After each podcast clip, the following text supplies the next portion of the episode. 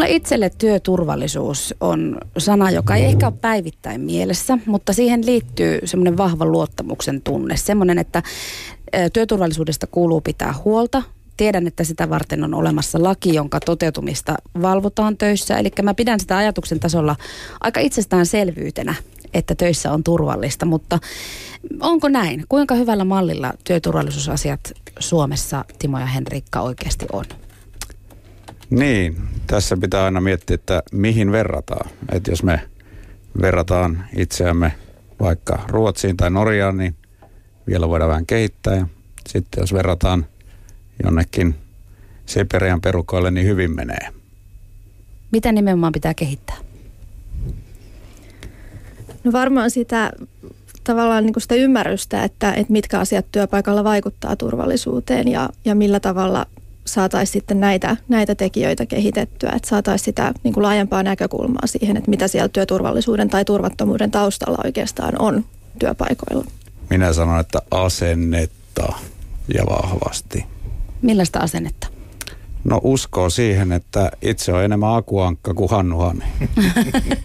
Eli otetaan niin kuin faktat tiskiin ja, ja mieluummin ennakoidaan, kun sitten siivotaan jälkeä. Tota, millaisista asioista se työturvallisuus sitten oikeastaan rakentuu?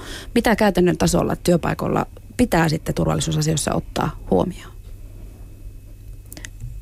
No, no sano vaan Henrikka, jos tulee jotain mieleen. Rohkeasti vai? Joo, eli mitä me ollaan tässä tutkiskeltu näitä, näitä turvallisuuteen liittyviä asioita, niin, niin vaikka mitä Timokin puhui tästä asenteesta, niin yllättävän paljon edelleen on tämmöistä niin kuin ihan, ihan perusasioita, että ei ole ne työskentelyolosuhteet kunnossa ja silloin ihmisellä ei ole mahdollisuus työskennellä parhaalla mahdollisella tavalla. Että totta kai se asenne tulee aina, aina siinä rinnalla ja, ja se, että et, et millä tavalla niin kuin ihminen itse suhtautuu turvallisuusasioihin tai miten esimiehet suhtautuu turvallisuusasioihin, mutta yllättävän paljon edelleen on ihan niitä perusjuttuja, että et ei ole ne työ, työskentelyolosuhteet kunnossa, ei ole työvuorojärjestelyt kunnossa, joudutaan tekemään liian pitkiä työpäiviä, työskenteleen kiireessä ja silloin tullaan siihen tilanteeseen, että se ihmisen ja, ihmisen ja niin kuin työn suhde ei ole optimaalinen, että, että sitä työtä ei ole mitotettu ihmisen mukaan. Ja silloin, silloin ollaan ongelmissa yleensä. Joo, ja kyllä työympäristö niin täytyy sallia vähän virheitä, koska niitähän me tehdään, mm. että, että se, on, se on tärkeää. Ja nyt sitten, jos meillä on hirveästi niin kuin tällaisia vaihtuvia, että käytetään paljon vuokratyövoimaa ja, ja tota noin, niin otetaan nopeasti mukaan, alat vaihtuu, työtehtävät vaihtuu, niin sitä suurempi merkitys varmaan just näillä, mistä Henrikka sanoi, niin on. Tuo oli tosi hyvä, minkä Timo, Timo toi esille just, että, että kun ihmisestä ei saa tehtyä semmoista, että se ei tekisi ollenkaan virheitä. Ihmisestä ei saa erehtymätöntä.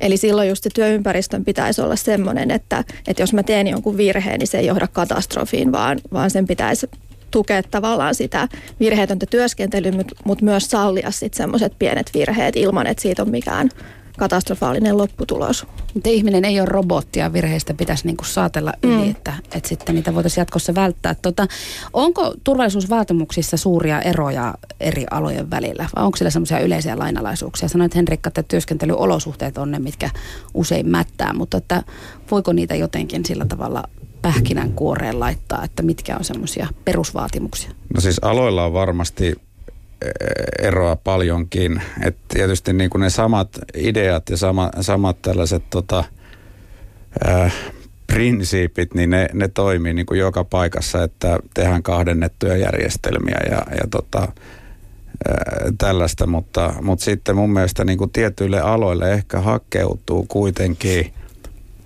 joihinkin enemmän seikkailumielisiä ja sitten toisiin, toisiin sitten enemmän turvallisuushakuisia. Ja se näkyy kyllä. Niin, että alan luonne ylipäänsä vaikuttaa siihen. Hmm. Joo.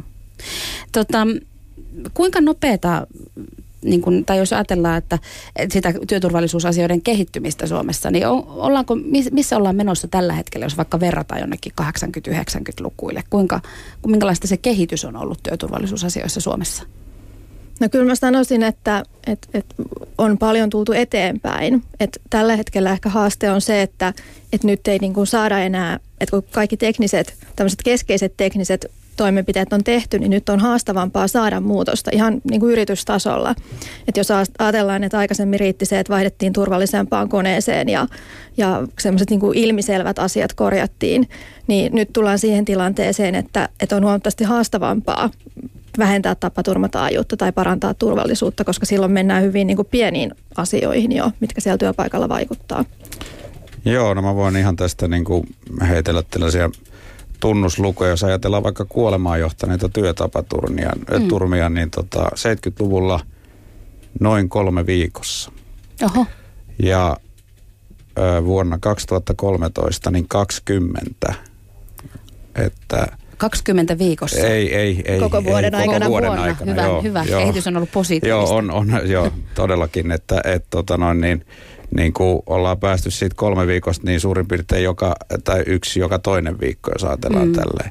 Ja työmatkaliikennehän on iso osa, mikä lasketaan sitten työtapaturmatilastoihin, niin, niin tota, tämä on myös parantunut paljon. Aivan, kun autot kehittyy ja liikennekäyttäytyminen kehittyy. Turvavyöpakko on varmaan tullut sieltä 70-luvulta Joo, kyllä. esimerkiksi. Että tuossa mulla on nyt edessä just tällainen tapaturmavakuutusliittojen tilasto, niin, niin tota, 2000 vuonna niin näyttäisi yksi käppyrä, että on vähän yli 40 kuolemaa johtanutta tapaturmaa niin kuin työpaikoilla tapahtunut ja, ja tota noin, niin saman verran näitä työmatkaliikennetapaturmia suurin piirtein. Ja tosiaan sitten kun mennään tähän viime vuoteen, niin, niin tota 20 ja 13, että, että kyllä siellä niin kuin pudotusta tapahtuu.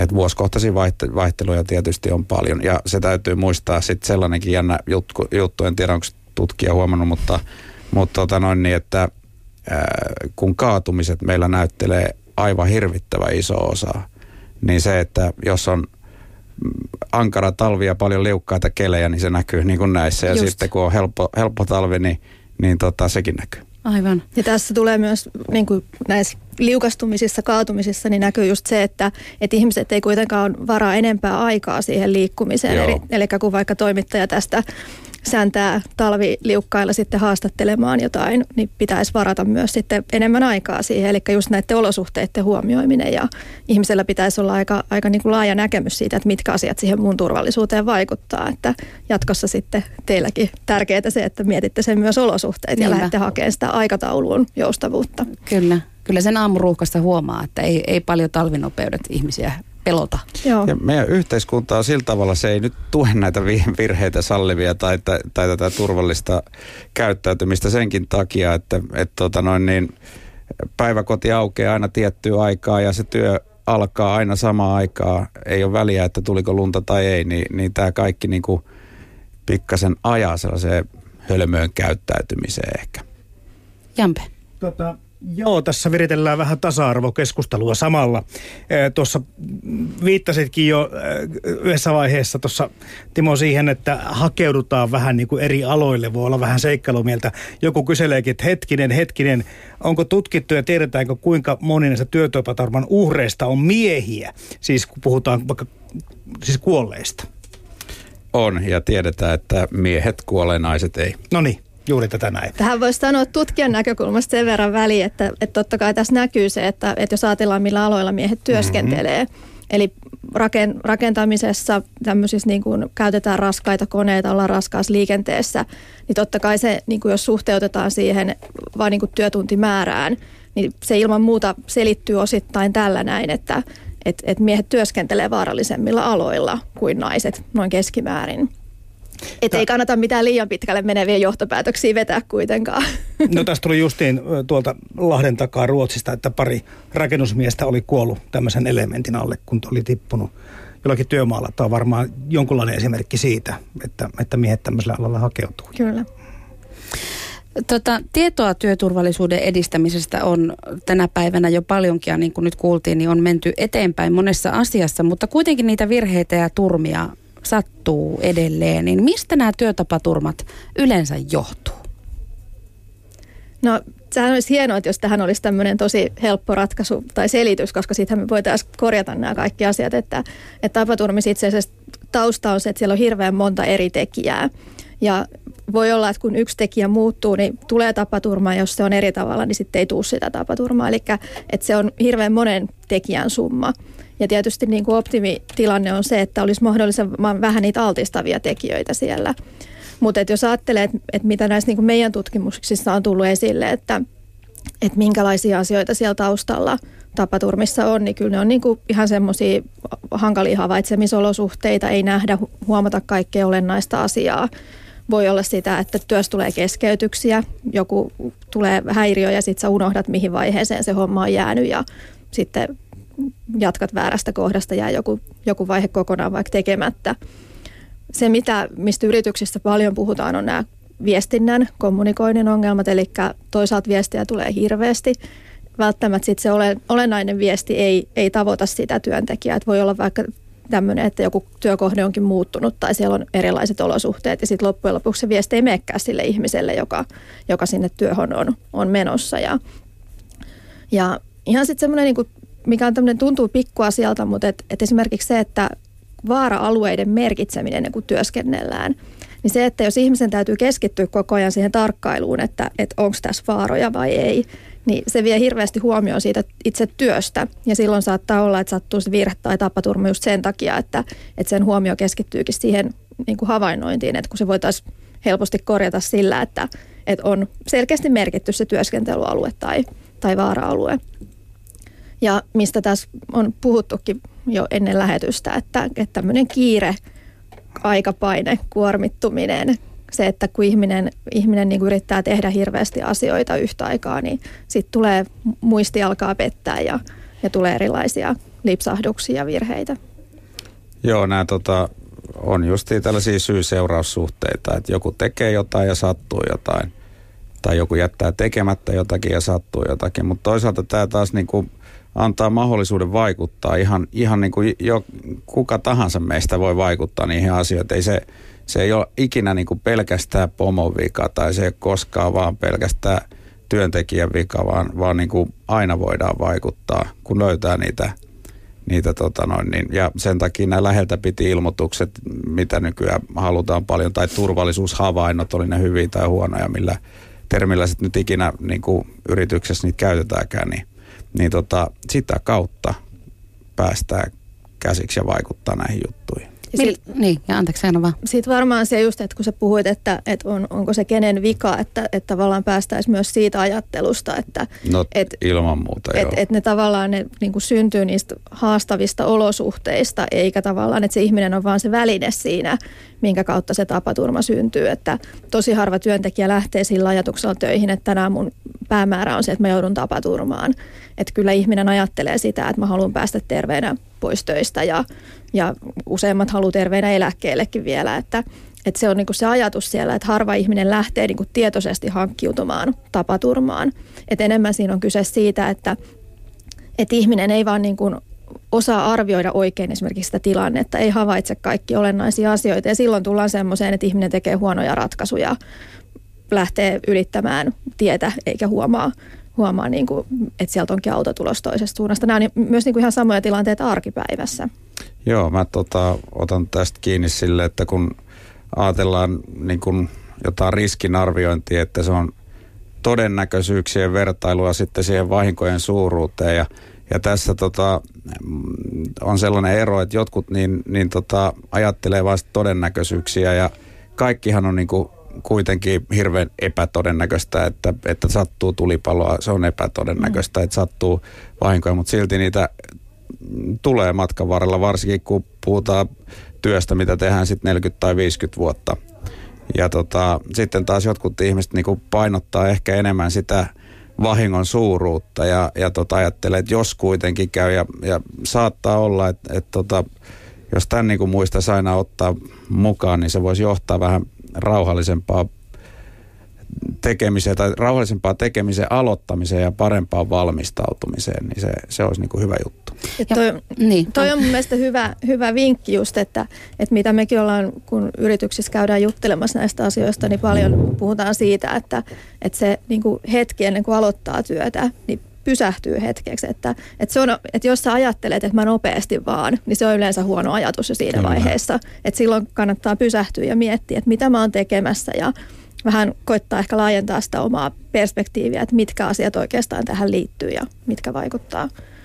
Joo, ja just tuo, mitä hetki sitten mainitsit, että jos, jos vaikka pelkää töissä tehdä virheitä, pelkää sitä negatiivista palautetta mm. tai, tai vaikkapa esimiehen hyökkäystä, että miksi sä taas teit tällä lailla, niin silloinhan sä rupeat jo ennakoimaan sitä, että no mitä mä seuraavaksi teen väärin. Että, että puhutaan siitä työilmapiiriasiastakin vähän myöhemmin enemmän, mutta että näin ne vaan kaikki linkittyy toisiinsa. Tota, Tutkimusten mukaan niin jopa 90 prosenttia tapaturmista siis voi johtua inhimillisistä virheistä. Mikä se inhimillinen virhe oikeastaan on? No tämä on mun mielestä tosi hyvä kysymys, että jos, jos tota, katsotte uutisia, mä itse voisi haastaa kaikki kuulijat seuraamaan uutisista ja lukemaan lehdistä, että kuinka monessa eri yhteydessä käytetään semmoista ilmaisua kuin inhimillinen virhe ja, ja katsoa sitä, että mitä eri asioita sillä voidaan selittää. Se on ihan niin kuin uskomattoman laaja, laaja perspektiivi tai, tai vaihtelu, mitä sillä voidaan selittää. Että on kuutteja, jotka joutuu katiskoihin ja, ja on, on erilaisia onnettomuuksia ja kirjeet lähtee väärin, paikkoihin. Mutta et, et tosiasiassa niin se inhimillinen virhe ei ole oikein syy mihinkään. Et sitä käytetään selittämään sellaisia asioita, kun ei semmoista niin ilmiselvää teknistä syytä, minkä sä huomaat siinä heti, heti siinä tilanteessa, niin sitten se on niin kuin hirveän helppo sanoa, että tämä oli inhimillinen virhe. Eli viitataan siihen, että ihminen nyt on toiminut tässä jollain tavalla väärin. Ja sitten monesti toimenpide myös on se, että pitää olla huolellisempi jatkossa. Ja se ei ole hirveän, hirveän niin kuin tämmöinen toimiva kehittämistapa, koska, koska yleensä sille virheelle on joku syy taustalla. Ja mitä me ollaan tutkittu näitä, näitä inhimillisiä virheitä, niin meillä on tämmöinen sujuva sujuva hanke, sujuvaa työtä, vähemmän virheitä, inhimillisten virheiden vähintäminen työpaikoilla, mitä, mitä työsuojelurahasto rahoitti ja se on nyt päättymässä tässä ensi vuoden alussa ja siinä, siinä lähdettiin miettimään, että mitä ne virheet oikeastaan on. Et siellä oli tosi paljon erityyppisiä asioita, että, että ne virheet voi olla sitä, että ihminen muistaa väärin, ei pysty keskittymään siihen työtehtävään. Voi olla se, että lipsahtaa siis ihan niin kuin tämmöisiä motorisia lipsahduksia, että joku tipahtaa kädestä tai tai muuta tämmöistä. Ja, ja tämä on sen takia niin kuin hankalaa, koska ihminen, puhutaan kognitiivisista virheistä, eli näitä niin kuin tiedon käsittelyyn liittyvistä asioista. että kun ihminen on tiedon käsittelijänä aika en, en nyt saisi sanoa huono, mutta ei nyt mikään kauhean huippu. Kehitysvaiheessa. On, kyllä, kehitysvaiheessa. No, hyvin sanottu. Eli ihmiselle on tyypillistä se, että me havaitaan vaan tosi pieni osa niistä asioista, mitä meidän ympärillä tapahtuu. Ja, ja toisaalta niin kuin se, että me voidaan tarkkailla aktiivisesti tai tehokkaasti vaan yhtä asiaa kerrallaan. Että kun puhutaan multitaskingista, niin ei semmoista oikeastaan ole olemassa.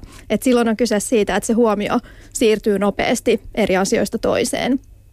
Ja sitten just tämä huomion siirtyminen, siihen liittyy sitten aina se virheen mahdollisuus. Ja, ja muisti on, on hyvin altis virheille ja varsinkin kiireessä ja, ja toisaalta ihminen oppii hitaasti – ja toisaalta sitten unohtaa nopeasti, paitsi sitten kun sen pitäisi oppia pois jostain vanhasta toimintatavasta, niin se jää sitten taas sinne alitajuntaan aika vahvasti. Ja just se, että näistä syistä se päätöksenteko eri tilanteissa on aika, aika hankalaa. Että jos, jos ajatellaan, että, että, että toimittajalla on, on siinä kaksi kättä ja jos, jos mä heitän 10 palloa tai 20 palloa, niin ei meistä kukaan ihmettele sitä, että, että, että sä et saa niitä kaikkia kiinni, mutta sitten kun lähdetään puhumaan näistä kognitiivisesta, eli tiedon käsittelyyn liittyvistä asioista, niin kun ne ei näy päälle päin, niin on hirveän vaikea ymmärtää sitä, että, että ihmisen muisti ei riitäkään tämmöiseen tai ihminen ei pystykään tarkkailemaan monta asiaa yhtä aikaa. Tai no. tässä puhuttiin sitä, että kun ollaan ollaan tota vähän erilaisessa studiossa, niin, niin sitten se, että kun asiat onkin eri järjestyksessä, näytöt esimerkiksi eri järjestyksessä, niin se tilanne muuttuu ja silloin, silloin niin kuin ihmisen täytyy sopeutua siihen ja nämä on semmoisia, mitkä sitten luo mahdollisuuksia niille virheille. Käsi mennään jatkuvasti mennä väärälle napille. Niin, niin Timo. Niin siis tota, just näin ja niitä ei ehkä sitten haluta sanoa, että en mä tajunnut tai mm. muuta, että siinähän pomoni, jos, jos alainen sanoo, että joo, niin sit voi tietää, että pitää toistaa – ja sitten jos sanoit joo joo, niin sitten se ehkä niinku on mennyt perille, että et tota noin, niin, tämä on iso asia. Että et sitten sanottaisiin kanssa, että nyt uudestaan niin kuin viisivuotiaalle, että miten tämä tapahtuu. Ja tämä on se, mitä, mitä Anna sanoi tuossa aikaisemmin, että, että kun puhutaan tästä virheiden peittelystä, mm. eli se, että jos, jos niin avoimemmin puhuttaisiin siitä, että ymmärrettäisiin näitä, mitä rajoitteita ihmisen tiedon käsittelyssä on havaitsemisessa muistissa, tämmöisissä näin, että, että jos niistä voitaisiin puhua avoimesti, että, että heitä on kaikille ihmisille sama tilanne. Että jos joudut tekemään kiireistöitä, niin suurin osa unohtaa jonkun jutun tai, tai jää joku asia, asia tekemättä tai huomaamatta. Niin silloin ihmisten olisi helpompi tuoda myös työpaikalla niitä asioita esille, että et, et hei, että nyt mulla on niin kiire, että mulla on sellainen olo, että mä unohdan koko ajan kaikkia asioita. Eli se, että, että tehtäisiin niin kuin hyväksyttävämpää siitä niin kuin niiden pienien virheiden tekemisestä, Aivan. jolloin voitaisiin estää niitä isoja, isoja virheitä. Vuorovaikutustaidot, ne aina tulee esille. Voi että se lämmittää mieltä, että ne on tärkeitä asioita. Jampi. Hei, nappaan tästä. Tämäkin liittyy tuohon teidän ihan alkuspiikkeihin molemmilla. Puhuitte siitä, että pätkätyöt tai vuokratyöt ovat yksi semmoinen joku lisäävä työturvallisuusriskiä lisäävä asia. Nyt täällä joku huomaa, että nehän on kasvussa, valtavassa kasvussa, joka tarkoittaa, että tuleeko työturvallisuusmääräykset näiden niin kuin mukana muuttumaan, tiukentumaan kenties, tai, tai vaikuttaako koulutukseen tai mihinkään?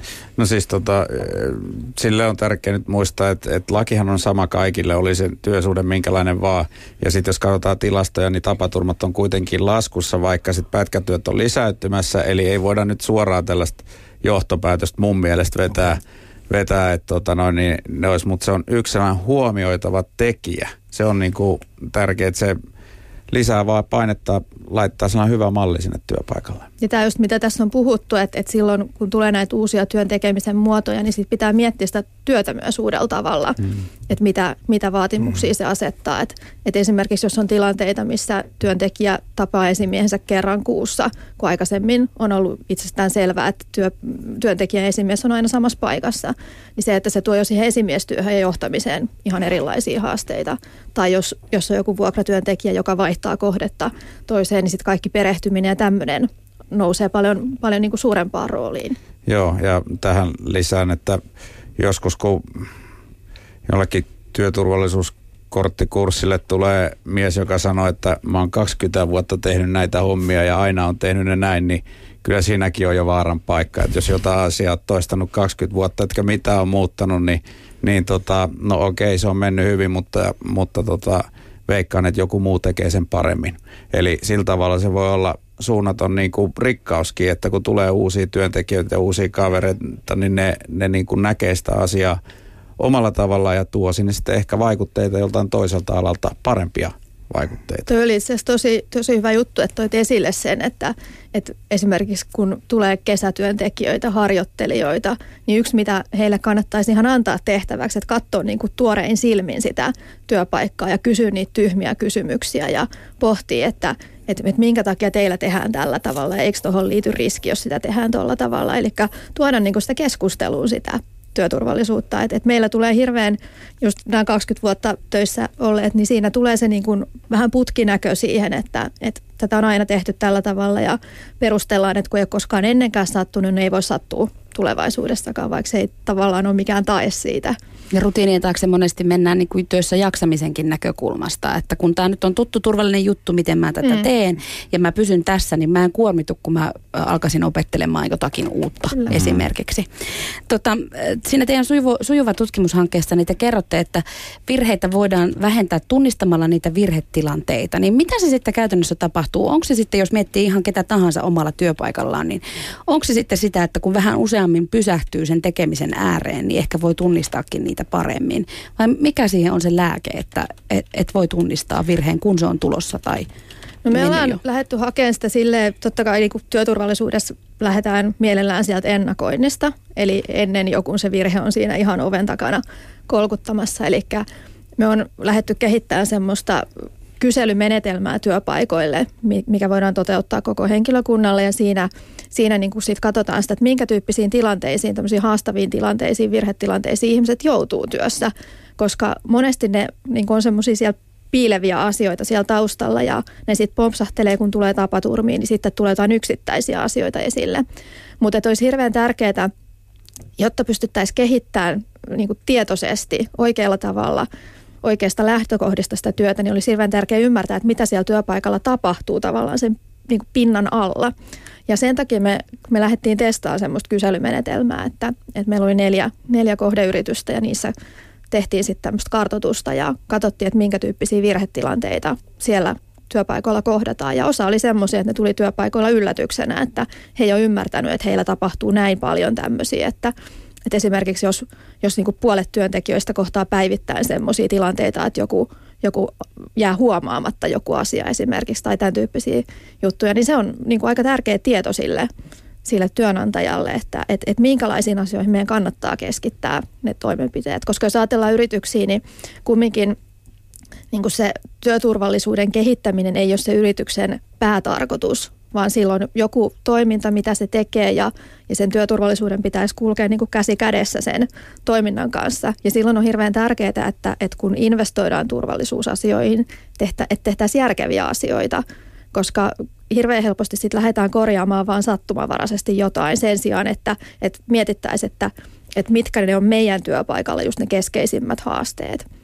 Ja silloin päästään niin kuin paremmin käsiksi siihen, että et, et, et mihin, mihin kannattaa satsata ja mitkä ne meidän, just, just meidän työpaikan ongelmat on. Puhutaan tästä kohta lisää, mutta kuunnellaan tähän väliin. Kun riskit ovat eri aloilla, aloilla erilaiset, kuten tässäkin keskustelussa on jo tullut esille, niin omaan tason turvallisuusteemaan voi varsinkin tunnetasolla tuoda se, että riskialtistakin työtä tekevä henkilö on perheellinen.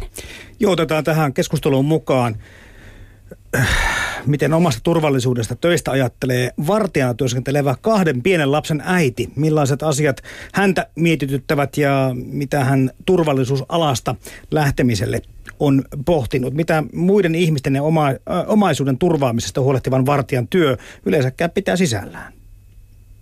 No se on tosi paljon niin kuin tarkkailua, että tarkkaillaan ja sitten puututaan mahdollisiin tilanteisiin. Näpistyksiä, varkauksia, pahoinpitelyitä, häiriöitä. Hyvin monenlaisia siis käytännössä. Minkä takia sä halusit turvallisuusalalle ja nimenomaan vartijaksi? Mikä siinä työssä kiehtoo sua? No siinä kiehtoo tosi moni asia, että, että mä jotenkin tykkään tuollaisesta turvallisuusalasta ja, ja tota, kiehtoo niin kuin tietyllä tavalla ne omat riskinsä ja, ja se tekemisen meininki on mun mielestä sitä, sitä mitä mä, mistä mä tykkään. Miten hyvin sä tuut toimeen erilaisten ihmisten kanssa? Tuun tosi hyvin, että mun mielestä on mukavaa olla erilaista ja erinäköistä ja kulttuuristen ihmisten kanssa, kanssakäymisessä. Onko siitä ollut hyötyä tuossa työssä, kun kohtaat siellä varmasti hyvin erilaisia ihmisiä ja ne tilanteet voi olla aika intensiivisiäkin. Auttaako vaikkapa puhuminen, jos, jos tilanne menee vaikka kuumaksi? Joo, puhumisella on tosi suuri merkitys, että yleensä sillä selviää tosi monesta tilanteesta, että, että voi välttää ihan niin kuin fyysisen kanssakäymisen sit puhumalla. Eli se vuorovaikutus on tärkeää, mutta kerroit tuossa, että, että eteen voi tulla jopa pahoinpitelytilanteita, niin millaisia riskejä sitten ylipäänsä vartijan työhön sinun mielestä liittyy?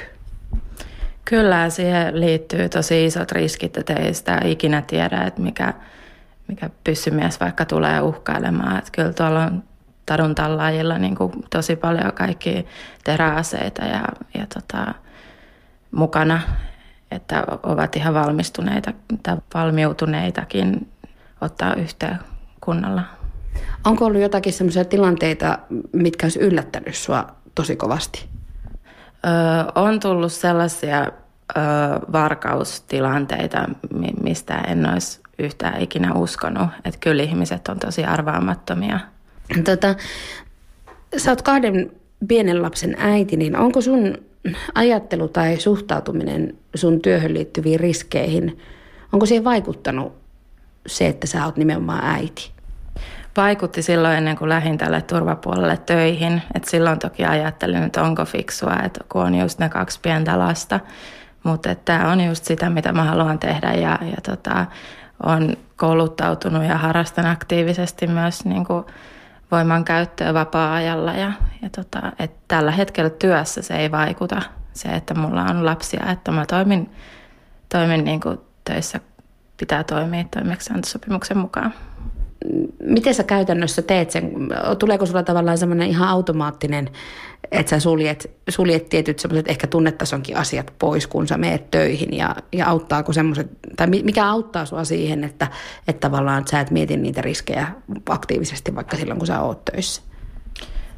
Tietyllä tasolla joo se, että sulkee niin kuin kaiken muun pois mielestä, mutta ei, ei mitään tunteita en niin kuin joka tilanteessa sulje. Että totta kai niin kuin tunteista, empatiasta ja ymmärryksestä on hyötyä. Että just siinä, että kun keskustelee ihmisten kanssa, että, että ei mitään vaikka pikkunäpistelijää niin kuin ihan kauhean koville laita, että pikku juttu periaatteessa kumminkin sanoit, että mietit, mietit sitä alalle lähtemistä ennen kuin sitten lähdit, niin mit, mitä sulla oli tavallaan vaakakupissa? Sanoit, että kuitenkin kiinnosti kovasti, mutta mitkä asiat sua mietitytti erityisesti silloin sitten ennen, ennen kuin teit sen päätöksen, että lähdet tälle alalle? Justiinsa se, että jos mulla jotain sattuu, niin miten sitten lapsien käy, että miten me pärjätään. Mutta tota, en, en tätä työtä tekiskään, jos olisi sellainen fiilis, että, että on alakynnessä heti, jos tilanne tulee päälle – että on itse varma siinä mieleen. Sanoit, että sä kouluttaudut ja harrastat voimailua muutenkin vapaa-ajalla, niin mikä on ollut semmoisia tärkein, tärkeimpiä oppeja tai tärkeintä koulutusta, mitä sä tätä työtä varten oot saanut? Kyllä jokainen koulutus, mitä olen saanut tätä varten, niin on, on se tärkein. Ja on tosi paljon hyötyä siitä, että omalla vapaa-ajalla käyttää niin kuin aikaa siihen harjoitteluun – et, ja osaa miettiä niin kuin yllättäviäkin tilanteita. Et ihan ihan niin kuin mielikuvituksella vaan kaikki on mahdollista, mitä tuo tapahtuu. Ja fyysinen kuntokin saa olla aika hyvässä jamassa. Joo, kyllä sen pitää, pitää pärjää, että vaikka tos, tosi niin kuin suuri merkitys on myös sillä taktiikalla, että ei voimalla kaikkea hoideta, mutta kyllä. Tota, no onko, onko sinua koskaan pelottanut töissä? Onko koskaan ollut sellaista hetkeä, että olisi pelottanut? Kyllä joo, pelottaa. Kaikki voimankäyttötilanteet aina pelottaa tietyssä määrin. Ei, ei se ole mitään liukuhihnatyöskentelyä. Ja kaikki tilanteet on erilaisia. Aina just voi tapahtua jotain yllättävääkin, niin pelottaa kyllä. No mitä, sä, mitä sä kohtaat tai ylität sen pelon? Uh, siinä, siinä vaan niin kuin ei, ei saa näyttää sitä pelkoa. Että se, se on aika hyvä keino, että ei näytä sitä pelkoa, niin sitten tietysti vähän itselläkin laimenee. Ja aika tarkat ohjeet on varmaa, että miten tilanteissa toimitaan. On ilman muuta, että, että voimankäytössäkään ei saa niin kuin överiksi vetää. On tosi tarkkaa ja sitten pitää miettiä sitä, että lähes aina niin kamerat kuvaa myös koko ajan. Mutta lisääkö se toisaalta teidän turvallisuuden tunnetta siinä työssä? Lisää totta kai, että, että sitten on sitä materiaalia näyttää, jos tulee joku oikeuskeissi vaikka. Sä sanoit, että joskus semmoisissa voimankäyttötilanteissa pelottaa töissä, niin ootko se joutunut semmoisiin vaarallisiin tilanteisiin vielä? Pystytkö jotakin kertomaan, että millaisia, millaisia ne on ollut? On ollut voimankäyttötilanteita, että ihan on fyysisesti käyty käyty tota järjestystä ja turvallisuutta ylläpitävän henkilön päälle. on ollut tällaisessa mukana. Miten sitten semmoisen tilanteen jälkeen, niin jääkö semmoista miettimään? Tai miten se, miten se prosessoidaan pois mielestä?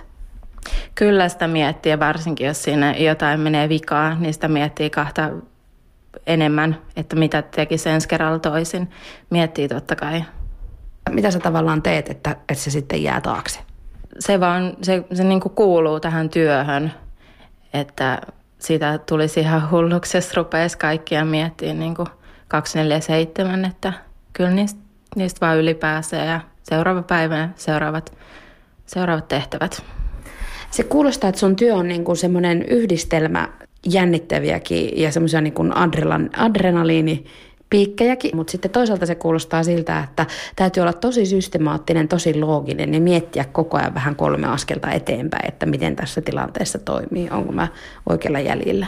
Sä oot ihan oikealla jäljellä ja sitten siinä pitää hirveästi vielä soven, soveltaa maalaisjärkeen mukaan myös, että, että se, se on tosi sellaista mietiskelytyötä ja just sitä, että ollaan niin kuin askeleen tai kolmekin edellä – tosi paljon pitää miettiä sitä omaa tekemistä ja kohtaamista ja kaikkea. Mm, jos sä ajattelet sä oot, sä oot vielä aika nuori itsekin, niin ootko miettinyt jo sitä, että onko tämä semmoista työtä, mitä voisit tehdä vaikka koko loppuelämässä? varsinaisesti tämä, tämä vartijan työ, mitä nyt teen, niin ei ole sitä, että tästä mä oon suunnitellut, että lähden niin kuin etenemään, mutta turvallisuusalalla joo, tämä kiehtoo hirveästi, tämä on se mun juttu. Mikä siinä on kaikista parasta? Mikä sun työssä on kaikista antoisinta? No työkaverit yleensä on ihan mahtavia, että niiden ansiolla jaksaa päivästä toiseen ja sitten sit tässä työssä vaan on joku, mitä en osaa niin kuin ihan sanoin kuvata, että kyllä se adrenaliini ja jännitys ja ja kaikki on myös sitä, sitä mikä niin kuin on, on mun mieleen, mutta siis onhan myös nämä päivät välillä niin kuin ihan sellaista, että ei mitään tapahdu. Että, että sitä adrenaliinikaan ei ole aina. Silti tykkään. Ja se ehkä toisaalta tasaa, tasaa sitä stressiä, kun, kun ei koko ajan tarvitse jännityksissäkään olla. Joo, ilman muuta. Välillä on kiva ottaa ihan rennosti. Nyt kun sulla on lapsia, niin Voisitko sä, jos sun lapsi sanoisi joskus, kun joskus vaikka näyttelijät sanoo, että no mä en ikinä haluaisi, että mun lapsi lähtisi tälle samalle alalle, niin olisiko tämä semmoinen työ, että jos sun lapsi sanoo, että mä haluan kans turvallisuusalalle ja vartijaksi, että sä sanoisit sille, että joo, me vaan? En ole tota vielä miettinyt, mutta nyt äkkiä kun pohdin, niin tota, kyllä vois mun lapseni lähteä, mutta sitten täällä olisi varmaan äiti kotona, joka joka päivä kouluttaisi jotain painitilanteita ja muita, että kyllä mä sitten pitäisin tosi, tosi kovasti huolta ja näin. Kertoi työstään ja ajatuksistaan siinä työturvallisuudesta vartijana työskentelevä kahden pienen lapsen äiti. Puhutaan siis työturvallisuudesta. Työ- ja elämäsarjaa kuuntelet. Meidän vieraana on Työterveyslaitoksen työturvallisuusasiantuntija Henrikka Ratilainen sekä työturvallisuuskouluttaja Timo Kraufelin. Puheen päivä. Timo ainakin välistä hymyilitti. Millaisia ajatuksia teillä vartija-äidin tarinasta heräsi? No ensinnäkin heräsi hyviä ajatuksia, että tuollaisella asenteella ja, ja kun on liikkeellä, niin on varma, että hän on turvallisuusalalla, ei vaarallisuusalalla.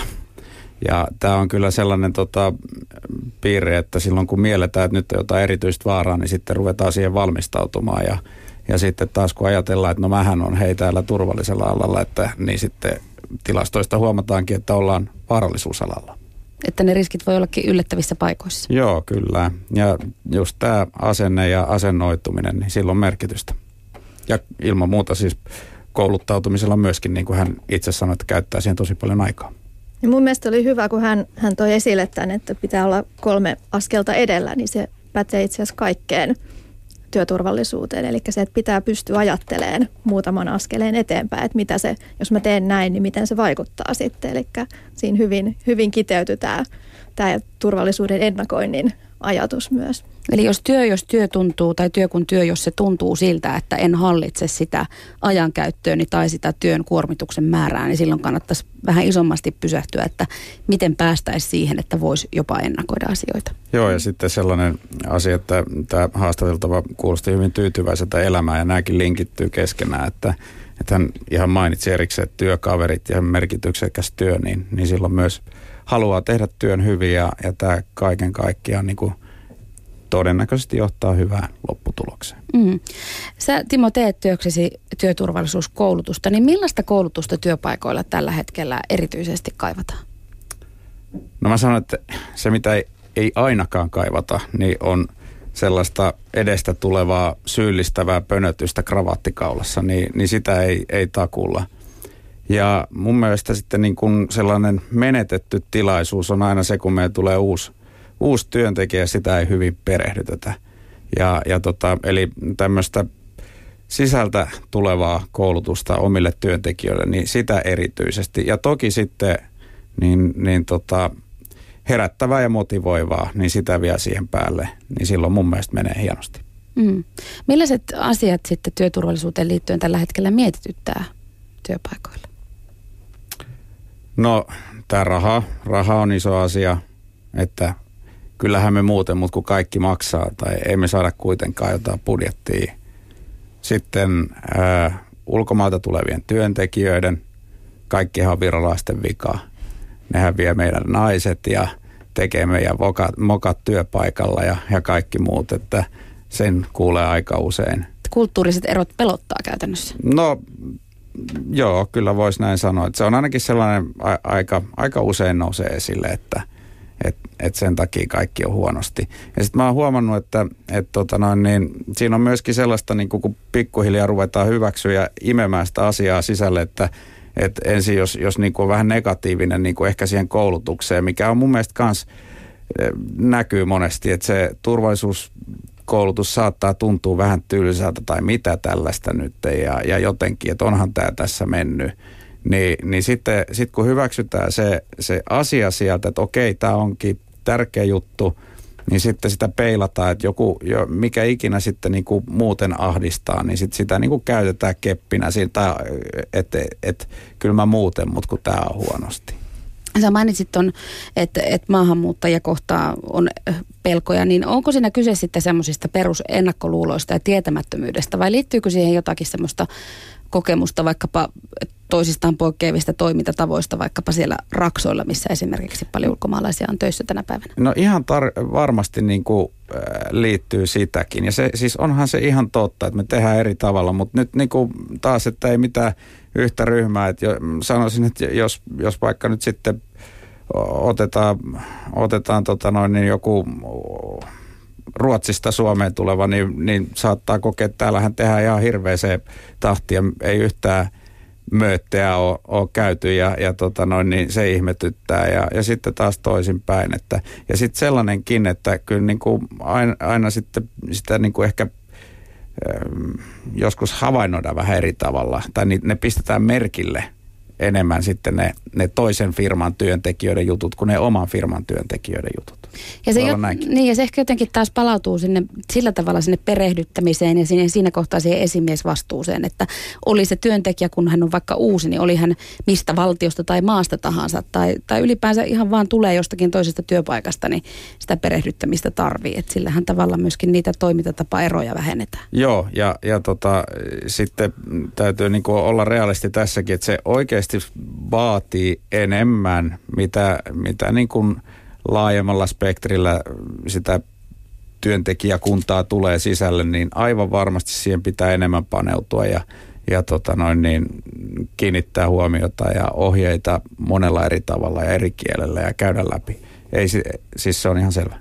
Jampe, mitä shoutboxissa? Liittyen naisvartijankin puheisiin ja vähän näihin, mitä on tässä käsiteltykin, niin täällä kyseltiin jo varhaisessa vaiheessa huononevan kunnon Varmaan tietenkin kun ikää tulee muutenkin ihmisille kunto heikkenee, mutta sitten jos tulee niin kuin, no ylipainokin meidän kansassa on kasvanut ja sitten se heikentää tasapainoa. Ja tämä huononeva kunto ylipaino, kun yhdistetään työpaineeseen ja kasvaviin vaatimuksiin, tämmöinen niin kuin huomio tuli täältä myöskin. Joo, siis kyllä tämä on ihan yksi erittäin tärkeä asia, että, että tota, hyväkuntoinen ihminen jaksaa paremmin kuin huonokuntoinen ja, ja sitten niin kuin Enrikkakin sanoi, että me menee yksi viesti kerrallaan läpi ja jos se joudut kauheasti keskittyä siihen omaan jaksamiseen, niin silloin niin kuin ei, ei pysty mm. ottaa niin nopeasti se seuraavaa asiaa vastaan.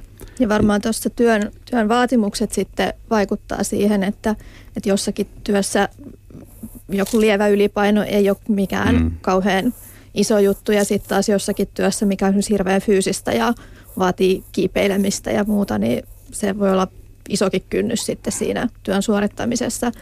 Et en sanoisi mitenkään, että yksilitteisesti, että että tämä on se suurin, suurin ongelma, että että varmaan on töitä, joissa se vaikuttaa, mutta sitten taas töitä, joissa, joissa se ei välttämättä ole, ole niin iso, iso tekijä. No mä tässä sanoisin, että se vaikuttaa jokaisessa työssä, mutta se, se tosiaan niin, kuinka paljon, niin, niin se on sitten, sitten tota noin niin eri asia.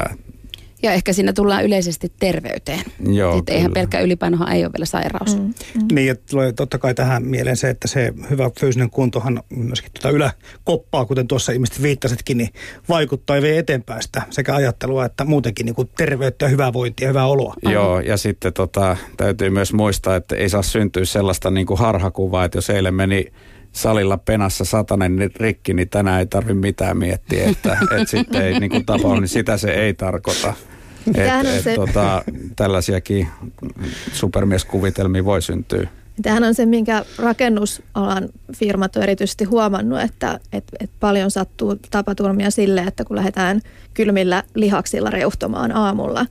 Eli fyysisissä töissä pitäisi ymmärtää se ihan yhtä lailla, kun menee salille, että otat lämmittelykierroksen, meet juosten sinne tai muuta, niin samalla tavalla töissä pitäisi pystyä tekemään se valmistautuminen, että et, et Raksa-puolellakin tehdään hyvin fyysisiä töitä, niin kuin monissa muissakin työpaikoissa, niin se, että et saa sen niin kuin kropaan hereille, että et ei, se ole, ei se ole pelkästään sitä, että et mennään vaan ja aloitetaan kylmiltään, vaan ja Suomessa vielä, kun ainakin osassa maata on vielä talvellakin todella kylmä, niin sinne mm. kun 20 Nimenomaan. asteen pakkaseen lähdet telineille kiipeilemään, niin saa olla lämpöt tehtynä. Pelastuspuolen vanha totuus on, että jumi on voimaa. tai aivojumi on alivoimaa, vai miten voisiko jatkaa Vaikka siihen. Niin. Tota, turvallisuuden tunne, sehän kuitenkin se on subjektiivinen, se on kokemus, se on nimenomaan tunne ja, ja tuossa Vartija äitikin siitä, siitä puhui, niin miten te ohjeistaisitte esimerkiksi perheellisiä ihmisiä, jotka joutuu vaikkapa töissään kohtaamaan uhkaavia tilanteita, niin miten, miten, miten heidän kannattaa toimia tai sitten vaikkapa käsitellä semmoisia traumaattisia kokemuksia? Onko teillä käytännön vinkkejä? Niin.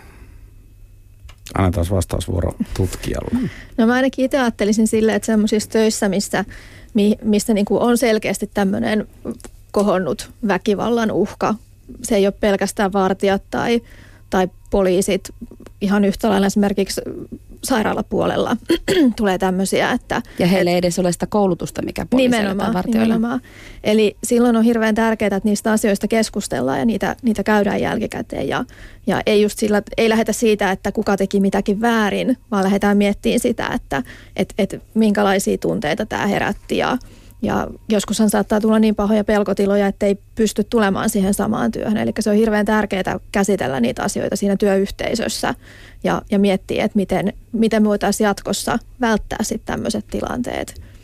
Et, et mä itse näkisin, että et, et semmoisissa töissä, niin se, missä, missä on tämmöinen riski, korkeampi tapaturma tai väkivallan uhkariski, niin silloin mun mielestä on hirveän tärkeää, että on mietitty etukäteen jo ne toimintatavat, että sitten kun tulee näitä tilanteita, niin miten niitä käsitellään.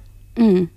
Sä Timo koulutat myös sosiaali- ja terveysalan ihmisiä tai hoitoalan ihmisiä tota, turvallisuusasioissa, niin onko siellä siinä maailmassa tällä hetkellä pinnalla jotakin erityistä, mikä puhuttaa turvallisuuteen no, liittyen? No mulle tulee oikeastaan mieleen siinä niin, niin työkaverit ja työhyvinvointi ja sellainen, että, että, tota noin, niin ei, että se työyhteisön niin kuin henki on kunnossa. Et se, se näkyy siinä niin kuin monella tavalla, että annan sellaisen esimerkin, että nyt jos jonnekin päivystyspolille tulee vähän niin kuin viinalle haiseva ja uhkaavasti käyttäytyvä ihminen, niin, niin jos se Marjatta, joka siinä on mulla työkaverina, niin, niin meillä on niin kuin välit hyvässä kunnossa, niin silloin automaattinen to, toimintatapa on se, että mä menen, me mennään molemmat, niin kuin mä en jätä sitä sen Marjatan hoidettavaksi.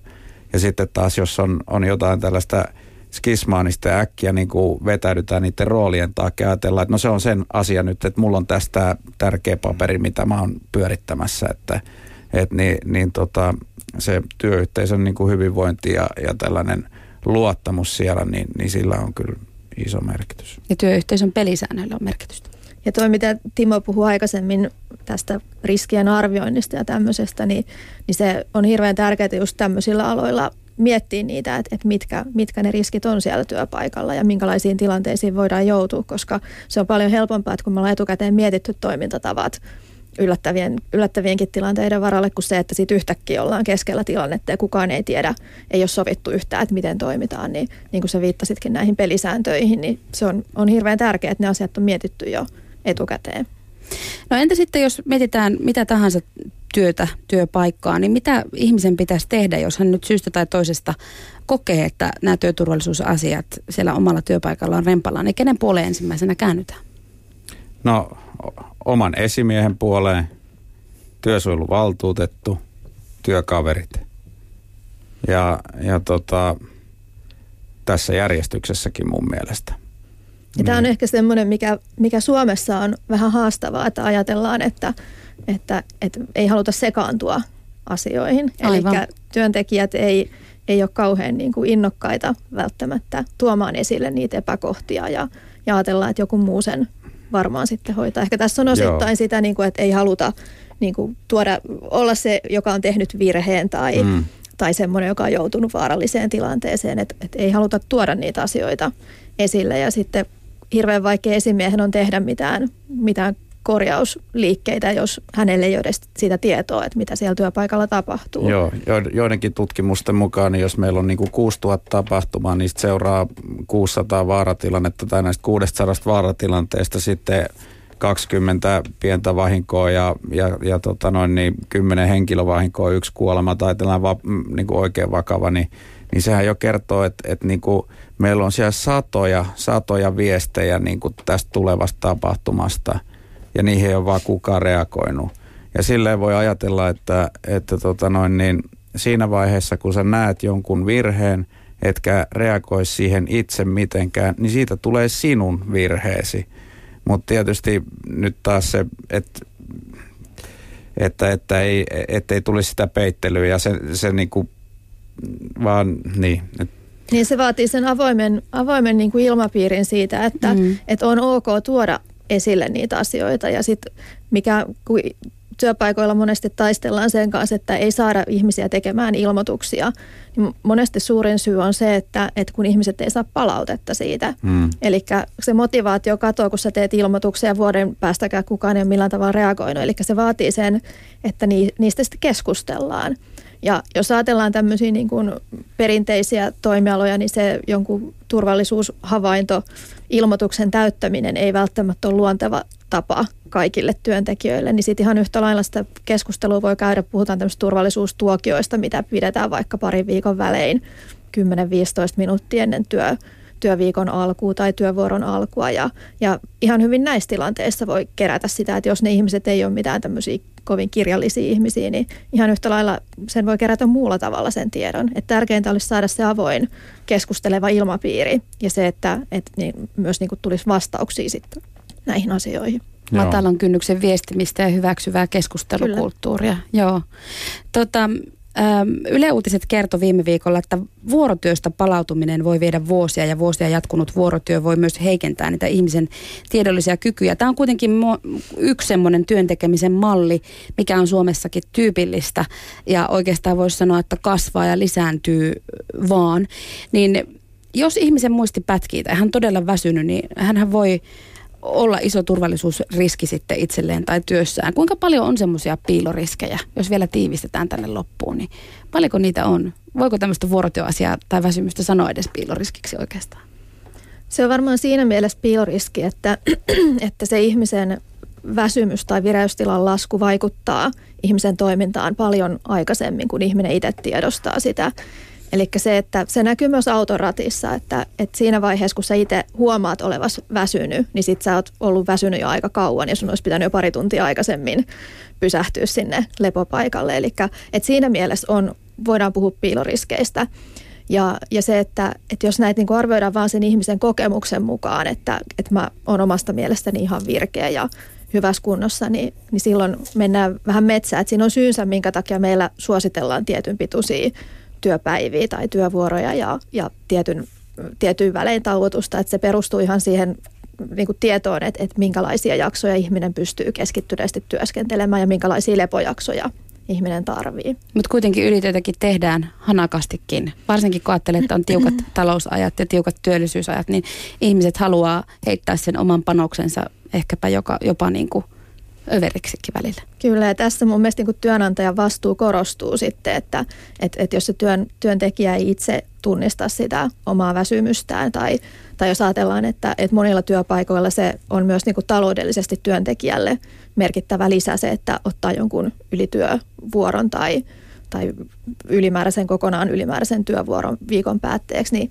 se, se niin kuin mun mielestä vastuu on myös työnantajalla arvioida sitä, että et, et onko, onko oikeasti sen työntekijän vireystila, voiko se olla semmoinen, että se selviää turvallisesti töistä. Joo, kyllä tyypillisempää on, että, että työntekijä niin kuin itse yliarvioi omat juttunsa, kuin aliarvioi ehdottomasti kyllä. näin.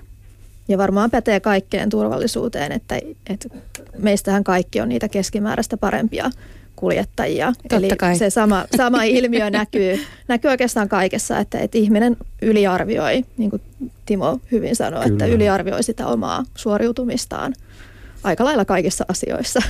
Mä kiinnitin myös huomiota vasta uutisissa olleeseen japanilaistutkimukseen, jonka mukaan ihmisen keskittymyskykyä töissä auttaa eläinkuvien katsominen. Varsinkin pienet eläimet herättävät ihmisissä positiivisia tunteita ja työt sujuvat hyvillä mielin paremmin. Niin kiteytyykö tämä nyt sitten niin kuin siihen, että, että töissä pitäisi pitää huoli siitä, että ihmisillä on hyvä mieli, jotta esimerkiksi näiltä inhimillisiltä virheiltä voitaisiin entistä paremmin välttyä? No se on varmaan yksi, yksi iso, iso osa sitä, että, että myös se ihmisen kokemus siitä turvallisesta työstä luo sitä, sitä ihmisen niin kuin kykyä tai tuo kykyä keskittyä siihen. Lisää luottamusta. Niin, lisää luottamusta siihen, mutta et totta kai siellä on aika paljon muitakin asioita, Joo. mitkä siellä taustalla vaikuttaa. Tämä oli loppukevennystä. Tota, tiivistäkää Timo Kraufelin ja Henrikka Ratilainen vielä tänne loppuun. Mikä työturvallisuudessa on oikeasti ja vakavasti ottaen kaikista tärkeintä, joka jokaisen työtä tekevän ihmisen pitäisi muistaa? No mä sanon vaan näin, että kun on kyse turvallisuudestasi, pidä pääsi. Aika tiivis slogan. Mitä Henrikka? Mä sanoisin tämän, minkä mä oon itsekin kantapään kautta oppinut, että, että jos, jos sulla tulee semmoinen ajatus, että mä nopeasti vaan teen jotain, niin älä tee tai pysähdy ainakin hetkeksi miettimään.